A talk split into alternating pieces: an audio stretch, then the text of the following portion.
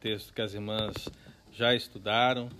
Se não estudaram ainda, devem ter feito como como foi falado nas canções, estão buscando dia após dia o Senhor, mas certamente esse texto vai ministrar algo especial ao coração de cada mulher. Né? A minha oração é essa e eu procurei buscar algo de Deus realmente para abençoar a vida das irmãs. Então, se você quer saber tudo que esse texto pode te oferecer nessas três palavras que nós vamos ministrar, é importante que você esteja aqui hoje, é importante que você esteja aqui no próximo mês e no outro. Assim você vai ter a visão geral do texto. Então, basta você assumir esse compromisso com o Ministério de Mulheres. Quem entendeu, diga amém. Amém. Então, olha aí, são três meses garantido, hein, Sandra? Três meses garantido da presença das mulheres. Então, irmãs, nós vamos meditar sobre a conversão de Lídia. Mas é claro, nessa, nessa história que envolve a conversão de Lídia, nós temos eventos que envolvem um antes, temos eventos que envolvem as pessoas e Lídia em um grupo, nós temos a, aquilo que acontece envolvendo Lídia diretamente, e depois temos aquilo que acontece com Lídia e aqueles que estão ao seu redor mais próximos, seus familiares, a sua casa. Então você pode perceber o que, que nós vamos falar nesses três meses, não é verdade? Então fique conosco, porque certamente Deus vai falar o nosso coração. Então abra a palavra de Deus, Atos dos Apóstolos, capítulo 16. Nós vamos ler aqui do versículo 3 ao versículo 15. E vamos dar destaque hoje ao versículo 13. Atos dos Apóstolos, capítulo 16, versículo 13 14 e 15.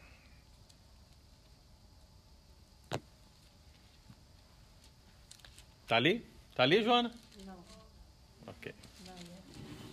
Eu olhei para a Dulce aqui, eu vi que a Dulce está olhando para mim assim, eu falei assim, Dulce, vamos abrir a Bíblia, Dulce. ah lá, tá aberta, muito bem, Dulce, muito bem. então a palavra do Senhor, irmãs, diz assim, no sábado, Hoje é sábado? Que coincidência, não é verdade? no sábado, saímos da cidade para junto do rio, onde nos pareceu haver um lugar de oração. E assentando-nos, falamos às mulheres que para ali tinham concorrido. Certa mulher chamada Lídia, da cidade de Tiatira, vendedora de púrpura, temente a Deus, nos escutava o Senhor lhe abriu o coração para atender às coisas que Paulo dizia. Depois de ser batizada, ela e toda a sua casa nos rogou, dizendo: Se julgais que eu sou fiel ao Senhor, entrai em minha casa e aí ficai. E nos constrangeu a isso. Agora, como as vozes das mulheres cantando ficou tão bonito, na é verdade, eu queria que vocês todos lessem comigo o versículo 13. Vamos lá? No sábado Saímos da cidade para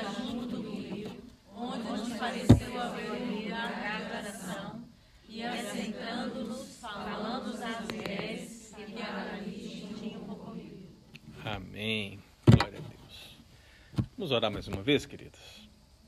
Feche seus olhos. Vamos falar com Deus. Pai querido, estamos orando desde o início desse evento, ó Deus, pedindo ao Senhor que abençoe Abençoe cada uma das mulheres e abençoe-nos, ó Deus, pessoalmente nas nossas necessidades, através da palavra do Senhor. É o que nós podemos expressar nas orações, é o que nós podemos expressar nas canções, e agora, Pai, é o que nós queremos expressar nesse momento da palavra. Em nome de Jesus, fala ao nosso coração e nos ensina. Nos ensina pelo poder do Espírito Santo do Senhor, em nome de Jesus. Amém. Minha querida irmã, se tem algo que chama a atenção no dia a dia da igreja, é aquilo que a gente chama de testemunhos de conversão. Na verdade, muitas igrejas não têm esse costume, outras têm, os testemunhos. Quando a igreja não tem o costume, certamente aquele irmão que tem o costume chega perto do pastor e fala: Pastor, por que, que a nossa igreja não tem testemunho? Né, acontece tantas coisas, por que, que alguém não vai lá na frente e fala as coisas do que Deus está fazendo na vida dela? Então isso é muito comum. Então, quando a pessoa quer, certamente o pastor dá essa oportunidade, ela vai poder contar aquilo que Deus tem feito na vida dela, aquilo que Deus tem feito grandiosamente na vida, e muitas vezes o testemunho é usado pelo próprio Senhor para iniciar o caminho dessa pessoa, dessa caminhada cristã. É uma benção. Quando o testemunho é sólido, quando ele é verdadeiro, quando ele vem acompanhado por pessoas que realmente receberam o Espírito Santo no seu coração, Deus pode usar cada uma dessas pessoas. Agora, alguns testemunhos são muito vazios, irmãos. São vazios porque não são verdadeiros. Não são verdadeiros porque vêm da carne, não vêm do Espírito. E muitos acabam que olham para esses testemunhos e falam: Isso não é um testemunho, isso é um testemunho. Isso, minha querida, precisa ser pensado por você, precisa ser pensado por mim, pensado por nós. Porque o que é um testemunho?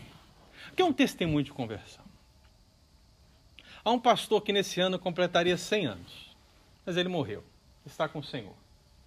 O nome dele é John Robert Stott. John Stott. John Stott, certa vez, ele tentou definir o que seria esse testemunho de conversão. E ele disse que testemunho de conversão não é sinônimo de autobiografia. Entenda, querida. Testemunho de conversão não é autobiografia. Ele disse: não é autobiografia. Quando realmente estamos testemunhando, ou seja, de verdade, pelo Espírito Santo, nós não falamos de nós mesmos. No caso de vocês, de nós mesmas mas nós falamos de Cristo,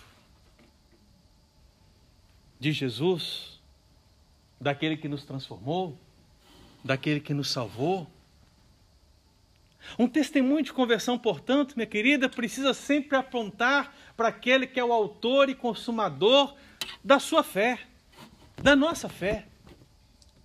Então, esses testemunhos realmente abençoarão vidas. E eu tenho certeza que você tem sido abençoado por inúmeros testemunhos de conversão, porque você é uma mulher que lê a palavra de Deus, amém?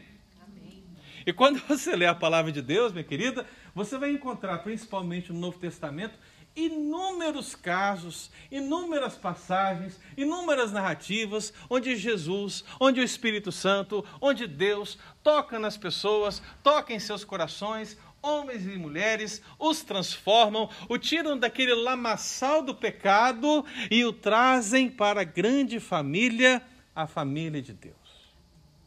E esse transportar do reino das trevas para o reino de Deus é um testemunho que está aqui na palavra de Deus e que quando você lê, você se edifica, você é abençoado, você é alimentado, porque assim como aqueles homens e mulheres que estavam distantes de Deus e foram alcançados por Ele, foram salvos por eles, assim também foi na sua vida. Amém? Amém. Precisa ser. Nós esperamos, portanto, meu querido, na vida da igreja, uma continuidade acerca desses testemunhos de conversão. A minha oração é que você possa um dia contar o que Deus fez na sua vida, não como um, um testemunho, mas realmente como um testemunho sólido, algo que realmente mudou e transformou o seu ser, algo que dê toda a glória ao Senhor Jesus. Pastor Pedro, ele está aí começando a falar né, nos domingos sobre os solas da reforma, né? já falou somente a Escritura, vai falar certamente somente Cristo. E quando ele chegar lá no último domingo, ele vai falar: só lhe deu glória. Porque na nossa vida, irmãs, tudo é somente para a glória de Deus. Não é para a nossa glória, não é para a nossa promoção, absolutamente, mas precisa sempre apontar para a glória de Cristo. Então, quando você lê a Bíblia e encontra esses testemunhos, você vai encontrar também, de uma maneira especial, em Atos dos Apóstolos e ainda mais especificamente no capítulo 16, relatos dessas transformações. Eu tenho certeza que a palavra carcereiro é conhecida por você. Porque se existe um versículo que o crente gosta de citar, é crer no Senhor Jesus e será salvo tu Você sabe que isso está no contexto da conversão de quem? Do carcereiro. Mas antes do carcereiro havia também uma jovem adivinhadora, que certamente pelo poder de Beuzebu, do capeta, do diabo, né, de todos esses aí juntos, né, adivinhava e dava lucro para os seus senhores. Essa também foi convertida, transformada. Um outro testemunho de conversão maravilhoso. E quem estava lá na aula de angelologia pôde meditar sobre isso. Olha que benção. Agora, no nosso caso aqui hoje, nós temos o primeiro caso de Atos 16, a conversão de Lídia. Irmã querida, quando você pensa em Lídia, você precisa pensar além do fato dela ser uma mulher. Porque há muito mais coisas acontecendo nessa conversão que, se você não ler a palavra de Deus, você não vai ter o um entendimento. Eu não sei se você tem um conhecimento é, melhorado acerca de Atos dos Apóstolos, mas depois que a palavra do Senhor declara que Jesus ele dirigiu aos seus discípulos a responsabilidade de por todo mundo pregar o evangelho a toda criatura, a palavra do Senhor diz que os discípulos seguiram isso depois de receberem o Espírito Santo, lá em Atos 2. E minha querida, a, a palavra foi crescendo, as pessoas foram se convertendo, glória a Deus, aleluia. Até um determinado momento que Paulo se converte, e quando Paulo se converte, é usado pelo Senhor de uma maneira especial, acontece a primeira viagem missionária. E depois acontece a segunda viagem missionária. E aqui, minha irmã, em Atos 16, nós estamos na segunda viagem missionária, o que é algo importantíssimo para o seu entendimento. Porque o que diz lá em Atos 1, versículo 8 é: Mas sereis minhas testemunhas, tanto em Jerusalém, como na Judéia, Samaria. Eu vou agora acrescentar no texto bíblico, né? Pelos capítulos posteriores, tá? Antioquia. E muitas outras cidades. Até chegar onde? Irmãs, estamos nos confins da terra agora. Porque o Evangelho sai de Jerusalém, alcança a Judéia, alcança a Samaria, ele avança para Antioquia, ele avança para a Ásia Menor, e agora estou vendo os apóstolos, estou vendo Paulo atravessando o mar Egeu e indo para um lugar que você sonha conhecer. Se é que já não conheceu a Grécia. Não é verdade? a Grécia. Nós estamos falando de um momento importantíssimo em Atos, irmão, porque o Evangelho está saindo da Judéia, está saindo de Israel, está saindo da Ásia Menor, que você tanto ouve falar nas cartas do apóstolo Paulo, e está entrando na Europa. É a primeira vez Os gentios já estavam sendo alcançados, mas agora o evangelho está entrando na Europa através de Paulo, de Silas, de Timóteo e possivelmente Lucas. Quatro homens. Quatro homens avançando. E minha querida, é interessante porque essa viagem pode parecer algo lindo, maravilhoso, não é verdade? Imagine só, nós atravessando o mar Egeu, indo para a Grécia. Ah, isso deve ser maravilhoso. Não era. Foram 200 quilômetros em dois dias, porque o vento estava favorável. Se o vento estivesse contrário, como estava logo depois, eles demorariam seis dias.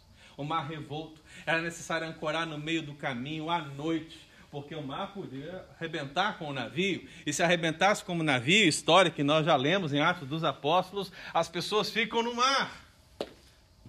Então, meus irmãos, essas viagens eram muito difíceis, mas pelo Evangelho elas estavam sendo feitas.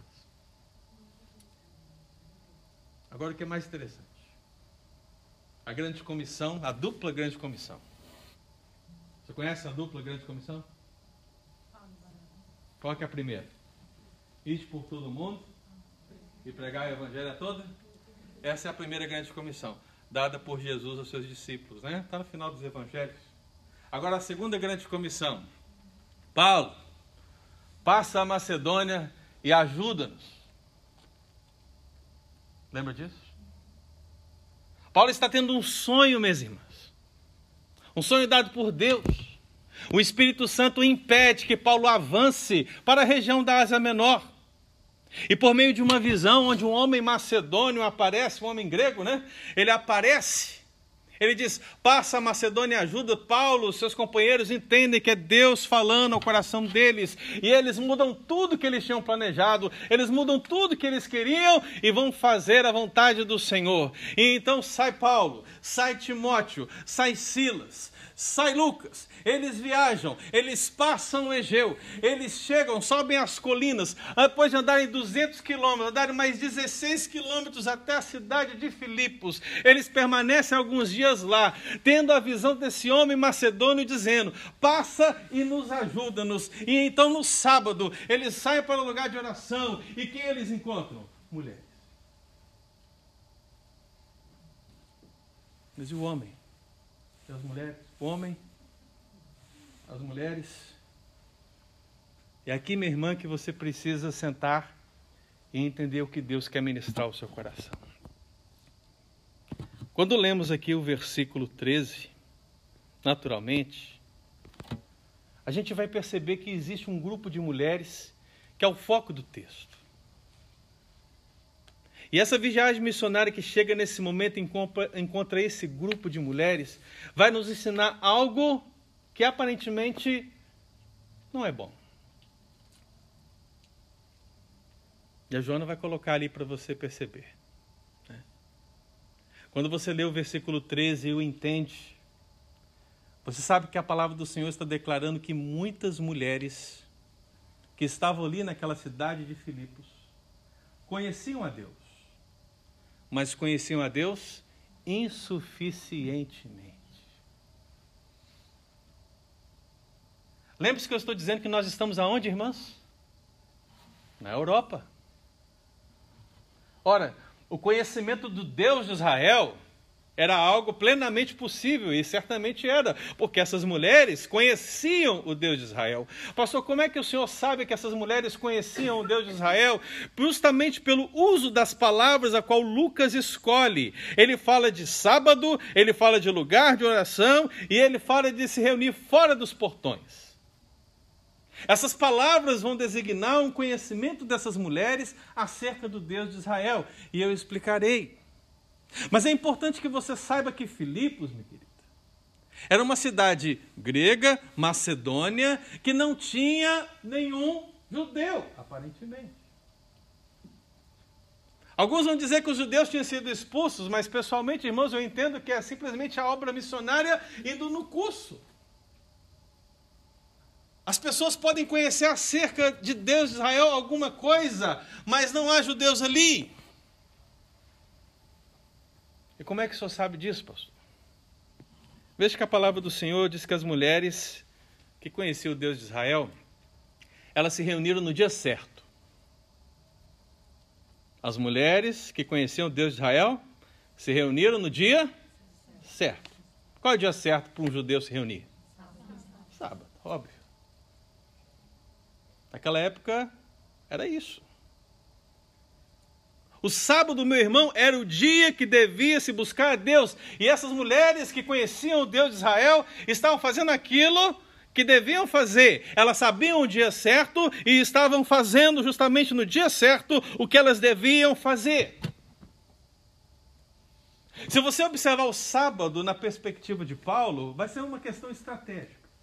Paulo vai às cidades e ele procura sinagogas no sábado para falar. Nada mais normal, porque o próprio Senhor Jesus fazia isso, é uma estratégia maravilhosa, porque sinagoga estão os homens, os homens reunidos, e ali ele pode pregar a palavra, ele pode ensinar, e dali ir para outros lugares, é um ponto estratégico. Mas quando Paulo chega na cidade de Filipos, ele não encontra uma sinagoga, ele encontra um grupo de mulheres. Se você ler, continuar lendo, meu irmão, o apóstolo Paulo ele está em Filipos, depois ele vai para outras duas cidades, até que ele chega em Tessalônica, e lá no capítulo 17 diz que ele achou uma sinagoga. Achou uma sinagoga e pregou na sinagoga. Mas aqui em Filipos não tem uma sinagoga, tem um grupo de mulheres. Então, essas mulheres, meu irmão, elas precisam ser, ser analisadas dentro dessa questão do sábado. Ora, se não havia uma sinagoga, havia um conhecimento, havia uma tradição, pelo menos, que essas mulheres entendiam que elas deviam reunir-se nesse dia a fim de buscar esse Deus de Israel. Essas mulheres seguiam um costume judaico. E nesse conhecimento, elas sabiam qual era o dia certo. Mas não apenas isso. As mulheres que conheciam o Deus de Israel, essas mulheres, elas também sabiam qual era o lugar certo. Elas sabiam o dia certo. Qual é o dia certo? Sábado. Sabe. Ora, qual é o lugar certo para você buscar Deus naquele momento? Fosse olhar judaicamente, né? a sinagoga, né? Não tem sinagoga? Não tem sinagoga. Na verdade, o que o texto fala é que elas estavam fora da cidade. A expressão é fora dos portões. Fala mais, elas estavam fora dos portões, perto do rio. Na cidade de Filipos. Junta essas três coisas para você entender o que está acontecendo, irmã. Primeiro, a religião judaica era odiada pelos povos pagãos. Por que, que elas não podiam reunir dentro da cidade? Muito simples, porque era proibido. Afinal de contas, o Império Romano, ele tinha a sua religião oficial. Na verdade, ele tinha os seus deuses. E nada que fosse frontalmente contra esses deuses, meu irmão, era encorajado. Então elas não poderiam se reunir dentro da cidade, elas tinham que se retirar fora da cidade e ali acharem um lugar para poderem buscar esse Deus de Israel no dia certo. Então, para elas, o lugar certo, devido à proibição, é de fato fora da cidade. Mas não apenas isso. Diz que também era perto do rio. E por que perto do rio? Aí tem um sentimento judaico interessante, irmãos. Você, você ouve historicamente Filo de Alexandria, você escuta Flávio Joséfo, e você vai perceber que as sinagogas, via de regra, eram feitas justamente próximo do rio. Por que, que era feito assim? Primeiro, para que todos os rituais judaicos pudessem acontecer, aqueles rituais que envolvessem água. O pastor mencionou isso no domingo passado, alguma coisa assim, você lembra? Ou não? Das mãos? Lavar as mãos? Tá lembrado? Precisa de quê? Para lavar a mão? Ah. Então sim, elas vão para junto do rio, elas vão para junto do rio, porque o costume judaico é que o lugar onde se busca Deus é perto de um rio. Então você vê que elas saem da cidade, possivelmente elas fazem uma viagem de um sábado até o rio. Aí você deve estar pensando, nossa, jornada de um sábado é uma milha, irmã. a jornada de um sábado, uma milha. Então elas saem da cidade uma milha e lá está um rio. Eu não sei o nome desse rio. Alguns dizem que é Ganges, outros dizem que é Angites, mas sinceramente não importa. O rio está lá. A questão é que o rio, dentro da tradição judaica, ele vai trazer à memória toda aquela questão que envolvia o passado dos judeus. Não sei se você lembra do Salmo, Salmo 137. Salmo 137 é um salmo que é intitulado na sua Bíblia provavelmente como Saudades da Pátria, né? Porque é um salmo que descreve o momento que os judeus estão longe da sua terra e quando vai descrever essa distância da sua terra, note que a oração, o louvor do Salmo 37 é: Às margens dos rios da Babilônia, nós nos assentávamos e chorávamos, lembrando de Sião. Por que, que as sinagogas eram perto do rio? Irmão? Por causa desse pano de fundo que era tão entrelaçado na cultura judaica e que era passada dos pais para os filhos, dos filhos para os pais, das mães e etc. As pessoas que conheciam, sabiam dessa história. Mesmo quando você está no período de Esdras, quando ele está fazendo aquela reconstrução do, do, culto judaico e está reunindo os levitas, meu querido, diz que vai se jejuar. Hoje vocês jejuaram, não é verdade? Hoje vocês oraram, não é verdade? Esdras também fez isso. Mas quando ele fez disso, diz a palavra de Deus, ele apregou um jejum junto ao rio Ava. Porque na cultura judaica, meu irmão, toda questão religiosa perto de um rio era importante. Então você vê que essas mulheres, elas não apenas sabem o dia certo, mas elas também sabem o lugar certo. Mas não apenas isso. A palavra do Senhor usa uma expressão. Ela fala: um lugar de oração. Então essas mulheres, elas, estão, elas, elas conhecem o Deus de Israel, e conhecendo o Deus de Israel, elas sabem o dia certo, o lugar certo, e elas têm o objetivo certo. Qual o objetivo? Orar. Quem? Quem, irmãos? Se levantaria no meio da igreja para dizer que as mulheres que querem orar estão indo contra a vontade de Deus. Não é verdade? Esse é um objetivo acertado. Esse é o objetivo correto. Na verdade, essa é a orientação da Escritura. Para aquelas mulheres que certamente já tinham algum conhecimento do Antigo Testamento, elas sabem que elas precisam orar, elas sabem que elas precisam buscar. Mas isso, minha irmã, está acontecendo sempre no ambiente judaico, religioso, tradicional, que elas disponham até aquele momento. Afinal, nós estamos na Europa, nós não estamos em Jerusalém. Então as mulheres estão lá, no lugar de oração. Isso é tão importante que a palavra lugar de oração que Lucas usa é a mesma palavra para sinagoga. É a mesma. Não era uma sinagoga, porque a sinagoga era só para homens, no sentido ordinário da palavra. Para se ter uma sinagoga, era necessário ter dez homens. E se não tinha sinagoga? É porque não tinha dez homens lá dez homens judeus. Dez homens judeus. A cidade da qual estamos falando, irmão, na Europa, na Macedônia, Filipos, era uma cidade totalmente ou quase por sua totalidade dominada por romanos. O texto fala que Filipos era uma colônia. Sabe o que quer dizer colônia, irmão? Uma mini Roma. É uma mini Roma. Assim como é, alguns lugares aqui nos Estados Unidos é, é, um mini Minas Gerais, né, um mini Brasil, um mini São Paulo, um mini Rio, é mais ou menos a mesma coisa. é mini. Roma dominou tudo aquilo, irmãos.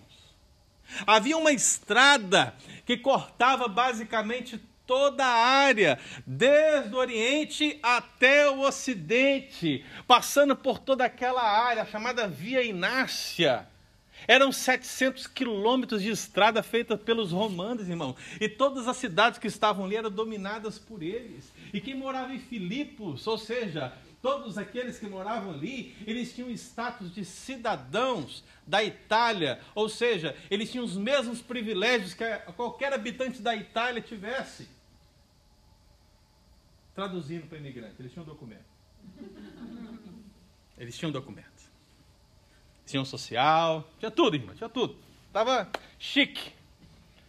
Então, perceba, minha querida, que quando Lucas usa essa palavra sinagoga para descrever o que não é sinagoga, ele está descrevendo que não haviam homens para formar uma sinagoga, mas havia um grupo de mulheres que conheciam o Deus de Israel, que conheciam o dia certo para se buscar Deus, que conheciam, tinham, faziam, buscavam o lugar certo para buscar a Deus e que tinham um objetivo certo nessa situação. Mas não apenas isso. Texto fala mais um pouquinho. A Bíblia fala então que Paulo e seus companheiros, eles saíram para aquele lugar. Diz o texto bíblico que eles saíram e se assentaram. Eles falaram às mulheres que para ali tinham concorrido. Hum. Então veja, irmã. Essas mulheres, elas estavam, que conheciam o Deus de Israel, elas sabiam o dia certo, elas estavam no lugar certo, com o objetivo certo na companhia certa. Que companhia maravilhosa. Vamos começar. Qual é a melhor companhia que vocês podem ter nesse exato momento? Umas das outras. Amém? Amém? Amém. Tem que ser. Agora, além da companhia de umas com as outras, elas estavam na companhia de Paulo. Elas estavam na companhia de Timóteo. Elas estavam na companhia de Silas. Elas estavam na companhia de Lucas. Que companhia melhor elas poderiam ter naquele momento, naquele ponto da Europa? Pela primeira vez, desde o início da história. Companhia certa, não é verdade? É interessante, irmãos, que Paulo, ele não está numa sinagoga. Ele não chega num púlpito, coloca na frente das mulheres e começa a discorrer, começando do Antigo Testamento até os dias atuais, provando que Jesus é o Messias. Né? Pelo contrário. Naquele lugar de oração, à beira do rio, no dia certo, no lugar certo, com o objetivo certo, na companhia certa, ele se assenta e ele começa a falar às mulheres, como que de uma maneira informal, na verdade, uma conversa pessoal com aquelas mulheres. E quando eu vejo essa situação, irmão, eu penso na hora em Jesus. Porque Jesus fez algo parecido. Lá em Mateus 5, lembra? Vendo, pois, Jesus multidões, como se assentasse, ele passou a falar. Bem-aventurados, humildes, porque deles é o reino dos céus. Veja, o contato pessoal de Jesus com os seus discípulos e com aqueles que estavam ouvindo o sermão da montanha é basicamente o que está acontecendo aqui com essas mulheres. Mas, irmã, eu disse que essas mulheres conheciam a Deus insuficientemente, na é verdade. Eu quero que você entenda que antes da conversão de Lídia, Lídia que estava no meio desse grupo de mulheres, esse grupo de mulheres, eles sabiam, elas sabiam o lugar certo, elas sabiam o dia certo, elas tinham o objetivo certo, elas estavam com a companhia certa, mas algo não estava certo. Faltava algo muito importante. Elas sabiam o dia certo para se buscar a Deus de acordo com o costume judaico. Mas elas não tinham Jesus no coração. Elas sabiam o lugar certo onde elas deveriam estar para buscar a Deus. Mas elas não eram salvas. Elas ainda não tinham o Espírito Santo. Elas tinham um objetivo correto, espiritualmente falando. Mas ainda faltava um compromisso genuíno com Jesus. Essas mulheres poderiam talvez estar na melhor companhia de todos os tempos. Mas elas não tinham a companhia duradoura do Espírito Santo nas suas vidas. O que eu queria que você entendesse nessa noite, minha irmã, é que nesse contexto da história da conversão de Lídia, Lídia dentro do grupo de mulheres, precisa ser visto dessa maneira. Muitas mulheres conhecem a Deus insuficientemente. E eu queria fazer três aplicações para que você entendesse essa realidade. A primeira aplicação, minha querida, é que é possível. É possível conhecer muito acerca de Deus e ainda não saber o essencial para a salvação. Você entende isso? Porque quando você estuda tudo isso que eu acabei de dizer para você, minha irmã, é justamente aqui que você vai chegar. É possível conhecer muito acerca de Deus. Talvez você saiba o lugar certo, o dia certo. Talvez você tenha o objetivo correto. A companhia, uh, melhor ainda.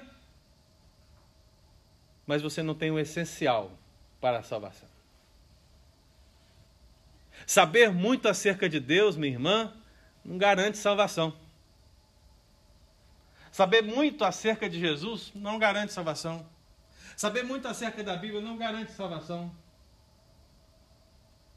Então, essa é uma aplicação que você precisa trazer para a sua vida agora. O testemunho da conversão de Lídia começa aqui no grupo das mulheres, onde esse grupo de mulheres conhece a Deus insuficientemente. Quanto você conhece de Deus, minha irmã? Não estou perguntando nem aplicando isso de uma maneira de você usar uma, uma humildade né, para dizer: olha, pastor, ainda que eu estude, estude, estude, estude, jamais conhecerei a Deus suficientemente. Isso é verdade. Mas não estou falando disso. Eu estou falando de conhecimento para a vida. Conhecimento que muda, conhecimento que transforma. E isso, minha irmã, o mínimo que você tiver de verdade é suficiente. Eu não sei se você se lembra, mas quando o apóstolo Paulo adiante chega na cidade de Éfeso, lá ele encontra um grupo de 12 discípulos. Lembra? Eles tinham sido batizados com o batismo de João. E quando Paulo chega ali e acha esses 12 discípulos, ele faz aquela pergunta básica, trivial, que qualquer pessoa que nasceu de novo deveria ser capaz de responder. Recebestes, porventura, o Espírito Santo quando cresce? Um presbiteriano, pelo amor de Deus, deveria ter a resposta para essa pergunta. Né? Porque para nós, minha irmã, nós recebemos o Espírito Santo quando nós nos convertemos. Nós não recebemos o Espírito Santo como uma segunda, terceira, quarta, centésima bênção que vem na hora que alguém está ministrando louvor, ou na hora que o pastor está impondo as mãos, ou sei lá o quê. Não, meu irmão, o Espírito Santo ele vem e habita e permanece na sua vida para sempre no momento que você é salvo em Cristo Jesus. Essa é a grande verdade. Mas aqueles doze discípulos, nunca ouvimos falar desse tal de Espírito Santo. Veja, é possível conhecer muito acerca de Deus e ainda não saber o essencial para a salvação. Uma segunda aplicação, irmã. É possível você tomar atitudes espiritualmente válidas e ainda não ser uma pessoa espiritualmente transformada. Por que eu falo espiritualmente válidas, né? O dia certo. O dia certo é o domingo, pastor. É o dia de estar na escola bíblica. Do... É amanhã. Não esqueça disso, hein? É amanhã. O dia certo é a hora certa. Que hora certa? 9 5. Muito bem, esteja aqui, 9 5. Então, olha, atitude válida. Vale, nossa, olha. E o lugar certo? City Night. Pensam, né? 60 Olímpia, Évano, né? Muito bom. Objetivo certo, aprender a palavra de Deus. Nós vamos estar aqui aprendendo a palavra. Né? O pessoal vai estar recebendo os visitantes, os professores vão estar ministrando. Que benção, objetivos corretos. Aleluia, glória a Deus. Irmão, você pode tomar muitas atitudes que são espiritualmente válidas e ainda não ser uma pessoa espiritualmente transformada. Como saberia disso, pastor? Você sabe. Você sabe. Porque não sou eu que testifico com você se você é ou não filho de Deus. Quem é que testifica se você é ou não filho de Deus? O Espírito Santo que habita em você. Se você tem dúvida acerca da sua salvação, minha irmã, é porque você ainda não entendeu. É porque o Espírito ainda não lhe confirmou isso. Então, se você toma atitudes espiritualmente válidas e não é uma pessoa ainda transformada, como essas mulheres, o que você é? Uma religiosa. Uma religiosa. Você é espetacular. Você é supimpa. Você é demais. Você é 10. Você é super. Mas você ainda não se converteu. Você entende isso, irmão? Então, esse grupo de mulheres está mostrando essa terrível realidade. Que é a realidade de qualquer convertido, irmã. Começa aqui. A realidade dos convertidos começa aqui. A história de convertido começa aqui. Ela não começa onde diz Lídia era uma pessoa santa, é uma pessoa que tinha o Espírito Santo, é uma pessoa que fazia tudo que era certo e Jesus a salvou. Não! A história do compromisso com Deus na sua vida, na minha vida, nas nossas vidas começa aqui, no reconhecimento de quem somos, onde nós estamos. E que qualquer atitude que eu tome religiosa ou não, não alterará nada acerca da salvação se Cristo não me salvar. Mas uma terceira aplicação. É possível ser parte de uma religião e não ser parte do reino de Deus. Você entende a diferença? Eu vejo esse grupo de mulheres na Europa. Irmã, preste atenção nisso. É a primeira vez que o evangelho alcança a Europa. Aquelas mulheres, elas estão fazendo tudo certo. Mas precisamos vê-las e entendê-las dentro do escopo que elas estão vivendo.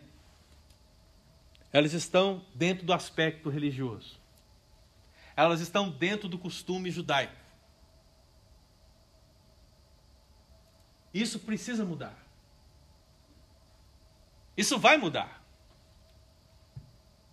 É por isso que Paulo acorda na madrugada, vendo o homem macedônio que diz: Passa Macedônia e nos ajuda.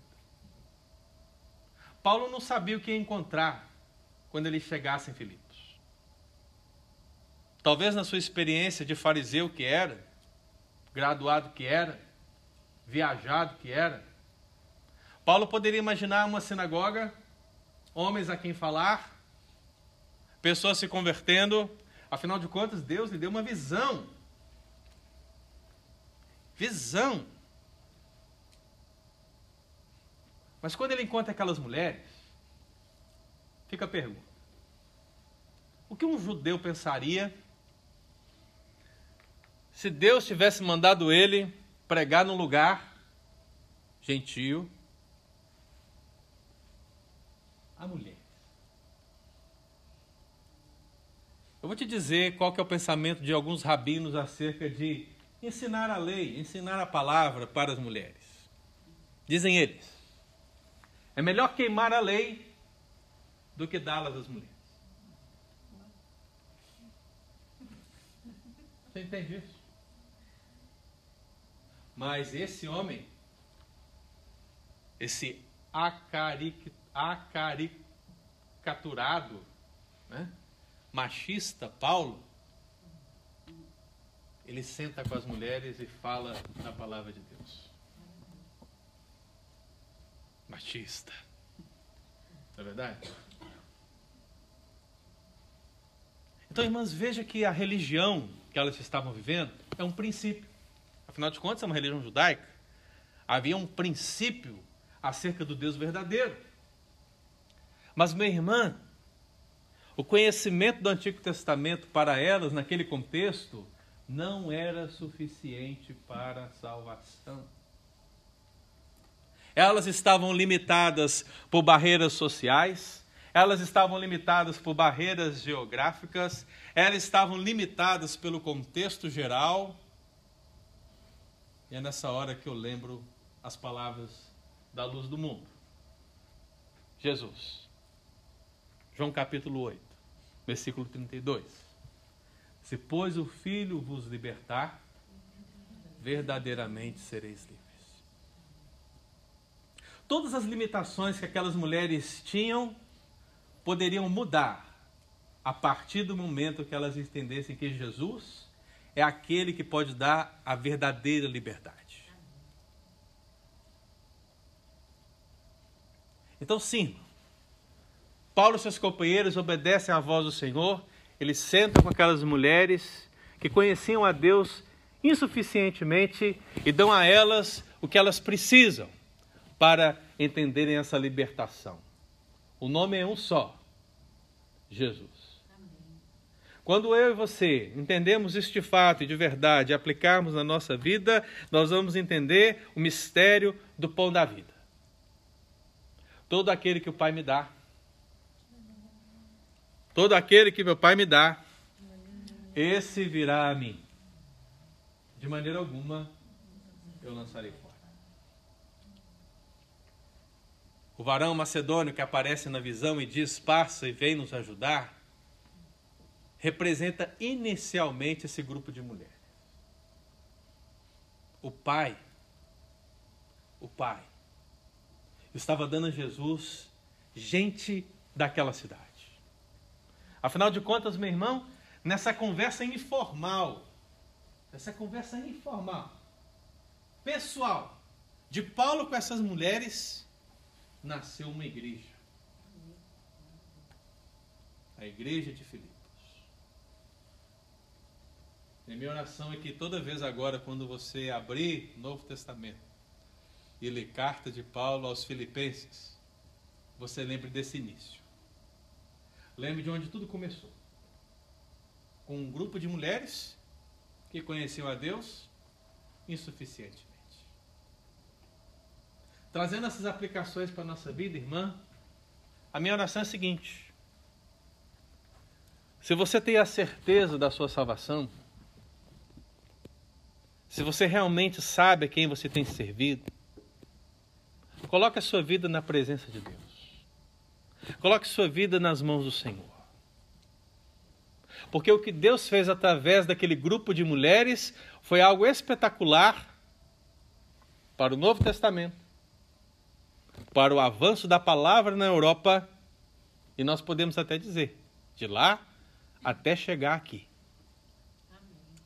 Você acha que Deus pode fazer algo grandioso com um grupo de mulheres que está reunido aqui hoje? Você acha que Deus pode fazer? Ou ele só faz no passado? Ele pode fazer. Então, para ele fazer, minha querida irmã, não seja uma mulher religiosa. Não seja das mulheres que apenas sabem. Não. Seja daquelas mulheres que sabem o dia certo, o lugar certo, têm o objetivo certo, estão na companhia certa, mas está tudo certo, porque eu estou com Jesus.